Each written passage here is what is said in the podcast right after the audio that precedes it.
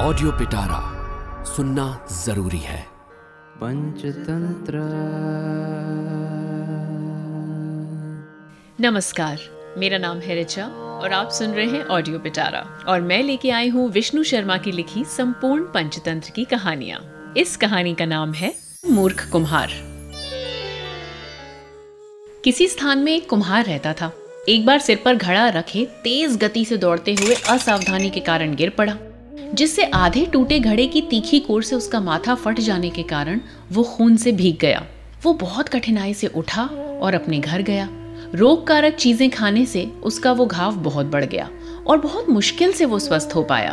एक समय देश में अकाल पड़ने पर उस कुम्हार ने भूख से व्याकुल होकर कुछ राज सेवकों के साथ दूसरे देश में जाकर किसी राजा के यहाँ नौकरी कर ली। राजा ने भी उसके माथे में तेज नोक के प्रहार का घाव देखकर सोचा, ये कोई वीर पुरुष है तभी इसने अपने माथे पर सामने से प्रहार सहन किया है। इस कारण वो सम्मान आदि करके सारे राजपुत्रों के बीच उसे विशेष प्रसन्नता से देखता था। वे राजपुत्र उस पर राजा की कृपा देखकर बहुत ईर्षा करते थे। राजभाई से लेकिन कुछ बोलते नहीं थे।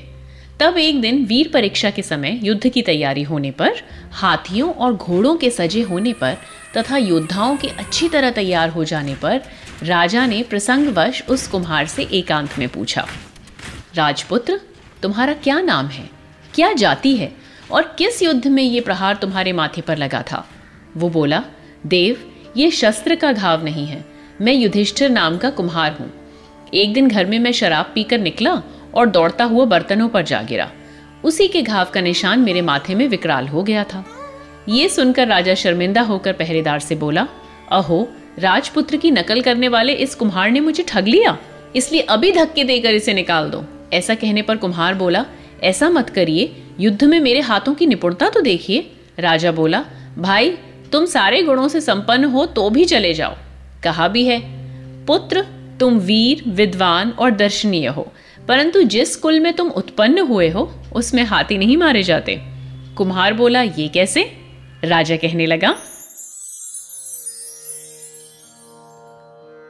पंचतंत्र।